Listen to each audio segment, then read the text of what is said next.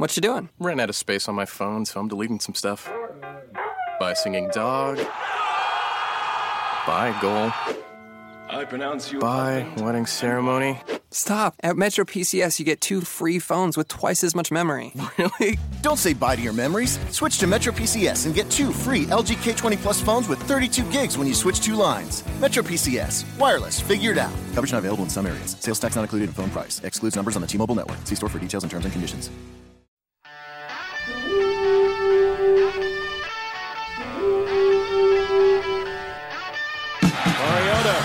Out and he can fly. Plenty for a first, plenty more to the 40. Mariota got his eyes on the end zone. Can he finish? At the 30, the 20, 10, 5, touchdown, Mariota. 87 yard run. We set our sights to the Tennessee Titans. It's Locked On Vikings on the Locked On Podcast Network. It's midweek of game week. Sam Ekstrom and Sage Rosenfels, who joins us as he does each and every Wednesday. Sage, what's up? I'm doing great. Happy Hump Day to you. Uh, it's Wednesday, which in the NFL is the real, real, real beginning of the next week uh, or week one. Uh, this is the day everyone goes back to work and uh, puts in a lot of the game plan and uh, probably one of the biggest workloads mentally and physically of the week is Wednesday. It's practices Wednesday, Thursday, Friday, and then the Sunday game. Let me start with this, Sage. So when when you're in the routine of the season, you basically have one week to prepare for a game. But when it's week one, you have in theory the entire offseason to get ready for that one game. So how early do you start preparing specifically for your week one opponent? Well, you know, usually the schedule comes out. What is it, April or maybe it's even May? I feel like uh, when that schedule comes out, and um, you know, sometimes throughout OTAs or, but definitely during training camp, the the coaches will have some sort of uh, part a part of a practice uh, which you are working on something, and it's usually uh, for that week one game.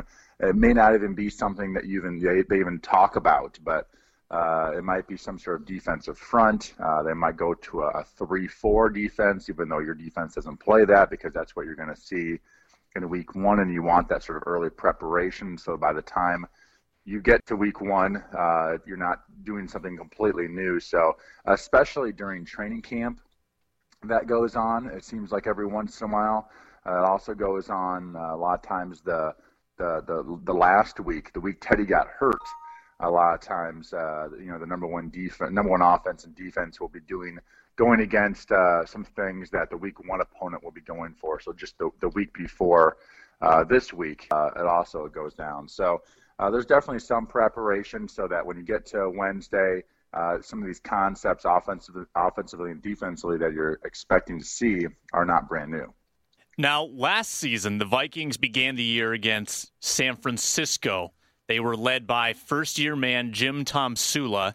They had a significant amount of turnover on their roster. So the Vikings faced a new staff and a largely new team and just got shellacked. And I think everybody kind of fell back on, well, they threw a lot of new concepts that were not on tape with a first time head coach the Vikings were not anticipating. And Mike Zimmer conceded as much in the aftermath of it. Now, they're in a somewhat similar spot this year with Mike Mularkey and the Tennessee Titans, though there is a little bit more history with Mike Mularkey in the league as a head coach. And Tennessee is, is also a very, very young team. Now, there's two ways to look at it. Either the advantage is in Tennessee's court, either Tennessee is able to surprise the Vikings with these new concepts that they didn't show in the preseason, or it's a disadvantage because these young players are still learning this system. Which do you think it is? Well, for the most part, teams sort of do what they do, uh, in particular defensively. It's not like some team is going to play, you know, cover two the entire preseason and then come out and you're never going to see one snap of it. Uh, you know, defensive coordinators definitely, you know, sort of have certain concepts and certain coverages that they like to play. Uh, the things that might be new, at least you know, for an offensive player's perspective, is you know certain blitzes that you didn't see during the preseason. They might throw some new blitzes uh, at you, possibly some new fronts uh, here and there. Um, but usually, uh, a veteran offensive line uh, in the way you know, a good offensive line coaches is you you're prepared to to you know be able to play against all the different looks and fronts and blitzes, and when you're ever unsure. Uh, you just go back to sort of your base rules and what, what is my base rule in this protection or base rule in this run game, uh, and usually that that you know clears everything up.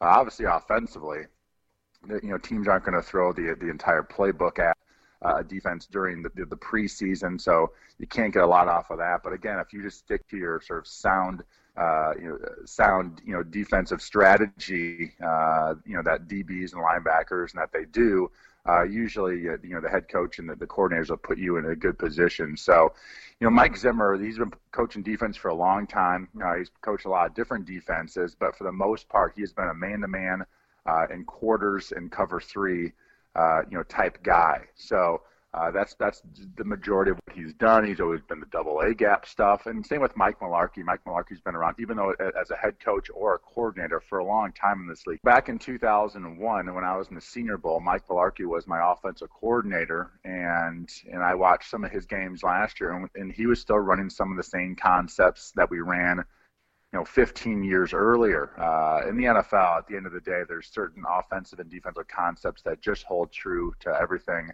Uh, you know, no matter what people do. So um, I, I think at the day, it's not a big deal if you haven't played against a guy who's a new head coach. I know Nick Saban in 2004 when I was in Miami.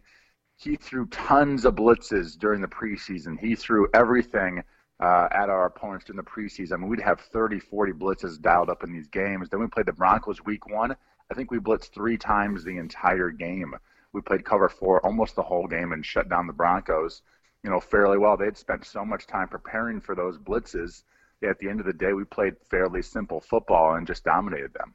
That's interesting because uh, I guess you could assume that – some coaches are using the preseason as more of a guise. If the team feels established in itself, do you think they can use that preseason strategically versus a young team that desperately needs those reps?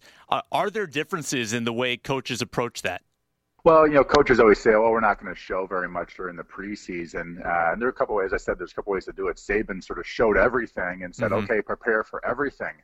that we're going to do, and that's no fun as an offensive coordinator, offensive line coach to prepare for 35 different blitzes and, and try to make sure your your protection sound on each with each protection versus each one of those blitzes with with each run game versus each one of those blitzes. Uh, so that's a challenge. But a lot of coaches say, well, we're not going to show much during the preseason.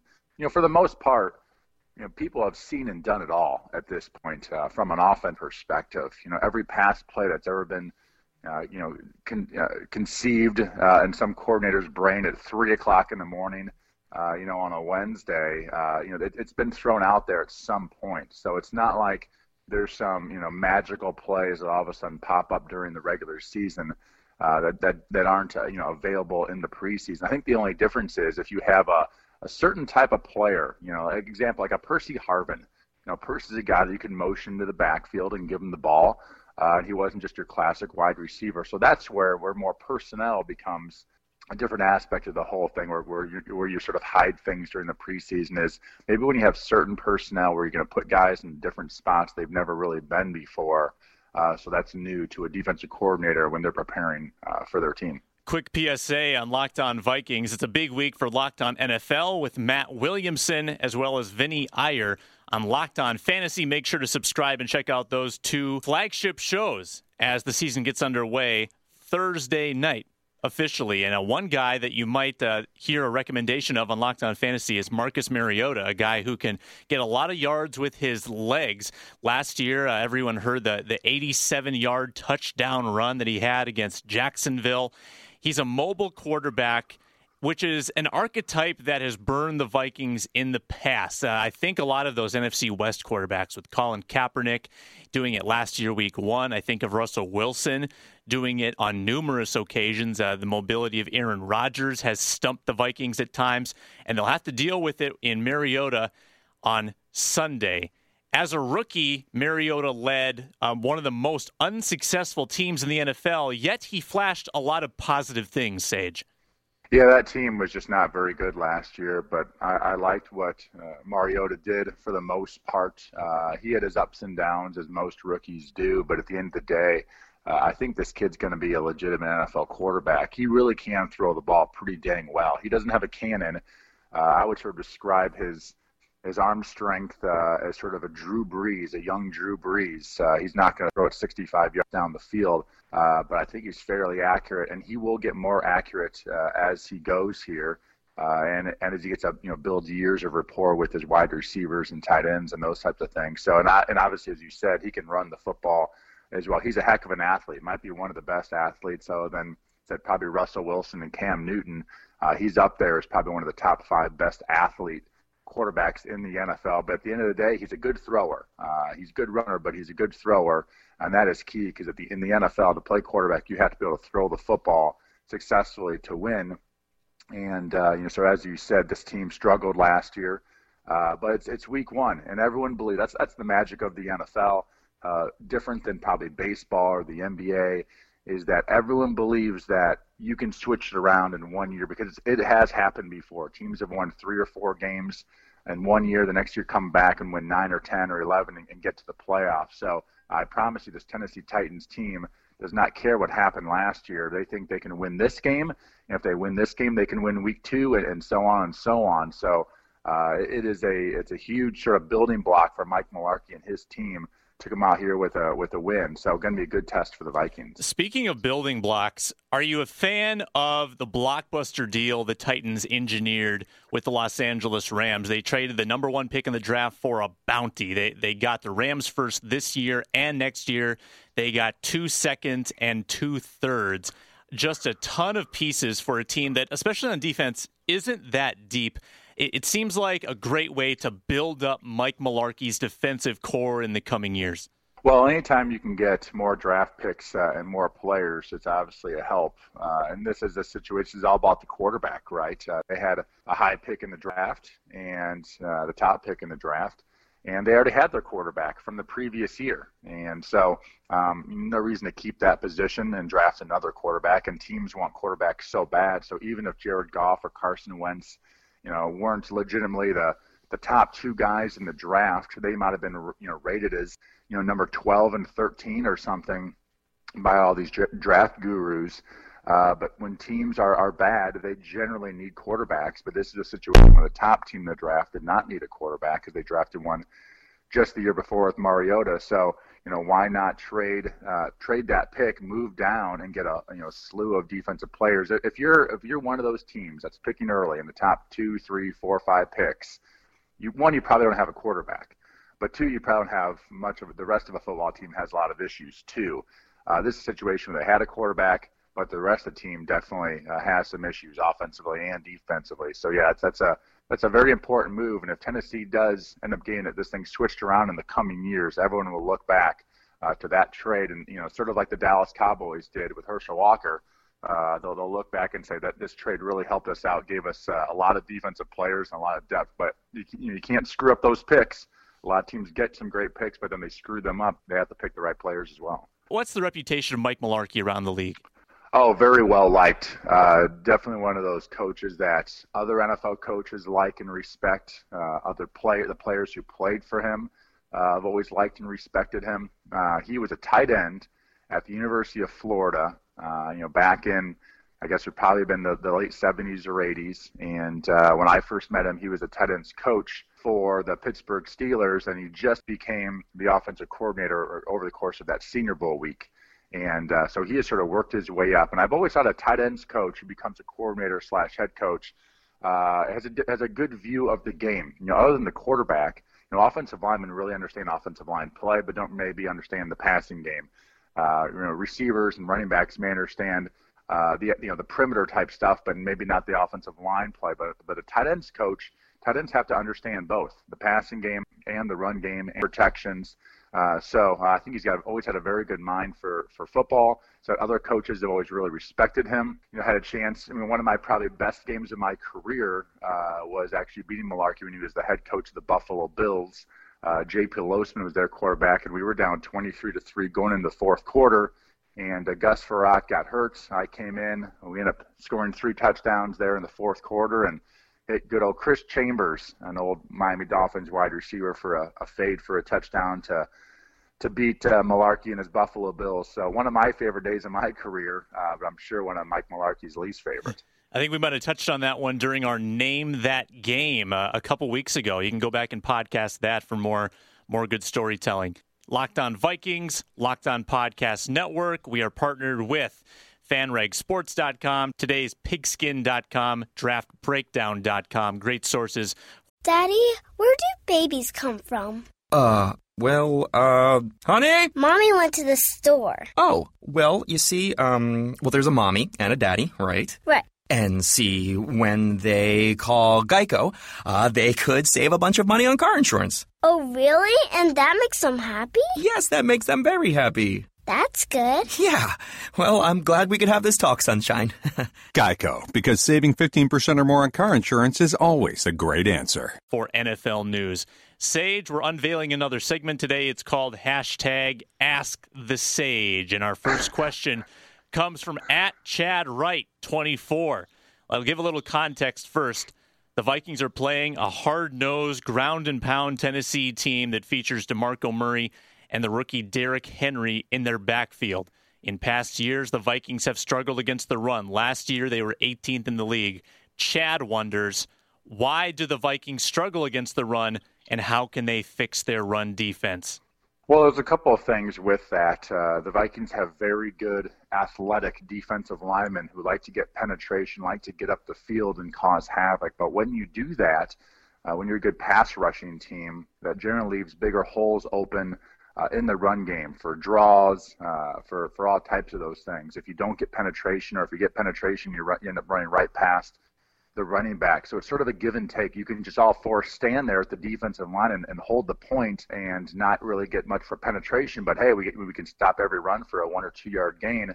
Uh, but then you have absolutely no pass rush, and uh, and, and, a good coordinator uh, will sort of sense that and throw the ball a lot. But uh, when you're up the field uh, and you're trying to get to the quarterback, which is what the Vikings D line does, uh, sometimes you give up. You know, run, you have run, run game issues. Another thing is that Mike Zimmer plays so much man to man that when there is a run that breaks through, you know, not all eyes are, are on the are on the running back or the quarterback. So you're a strong safety. You're covering the tight end down the field. You're you're covering the wide receivers as a DB down the field. Your back a lot of times is turned, you know, to the ball because you're covering your man. Well, if, if the ball does break through the line, uh, there's usually big gaping holes until you know Harrison Smith comes up and tries to make that tackle, which is usually you know 10 or or 15 yards deep. And so that's another issue. But again, it's give and take. It's the style of football that Mike Zimmer plays. Uh, usually, you know, very, very good against the pass, but sometimes with that pass rush and, and the man to man, and you can give up some pretty good runs. It was Carlos Hyde who victimized the Vikings last year against San Francisco in week one. I think the Vikings allowed the most rushing yards of any team in week one of last season. And you mentioned sometimes the defense focusing on the wrong guy or focusing on the pass too much. I think back to the third preseason game against San Diego at US Bank Stadium. Melvin Gordon gets the handoff and goes for a 40 yard touchdown. On that play, Audie Cole bursts through the line of scrimmage right up the middle, untouched. But instead of focusing on the running back, Melvin Gordon, he tackles the quarterback, Philip Rivers, to the ground. Mike Zimmer took the blame for that call later on. But a prime example of Cole focusing a little too much on the pass and ignoring what was happening with Melvin Gordon bursting through the gap for the TD. Okay, one more Ask the Sage question. I think you're going to enjoy it. At Travis Schlenger wants to know on Twitter more likely, Vikings appear in the Super Bowl or Cyclones appear in a bowl game? uh, well, after my Cyclones lost to Northern Iowa in week one last weekend, and I called that game uh, for Cyclones TV. I'm not sure if we're going to be able to get to six wins this year. So I definitely think that the, the Vikings have a very good roster, a better, a better roster than Iowa State has right now. Um, and they've got one of the best coaches in the NFL. And I really like our coach, Matt Campbell at Iowa State, but he's young and he's inexperienced uh, sort of at this level of, of Power Five conferences. So uh, I wish I could say my I wish I could say both, uh, to be honest with you. But I, I, wish I could say my Cyclones. But I think uh, the better team, the more experienced team, uh, and the better shot of making uh, sort of reaching their goal, I guess, would be the Minnesota Vikings this year. We're always free to take your questions. Use the hashtag AskTheSage on Twitter. His name is Sage Rosenfels at Sage Rosenfels 18. My name is Sam Ekstrom at Sam Ekstrom. Tomorrow on the show, Terry McCormick of Locked On Titans will join us to talk from his team's perspective. Maybe we'll ask him about what happened to David Cobb, the former Gophers running back who recently got cut. But for now, he's Sage. I'm Sam. Thanks for listening to Locked On Vikings. Is democracy in danger or decline? Condoleezza Rice, William Galston, and Carlos Gutierrez and others take on this question in the fall edition of The Catalyst, a journal of ideas from the Bush Institute. Surveys show Americans place less trust in institutions like the media and business. Others contend America has faced far more challenging periods and emerged strong. Leading policymakers, Bush Institute experts, and respected journalists take on this debate. Read about it at bushcenter.org/catalyst the list.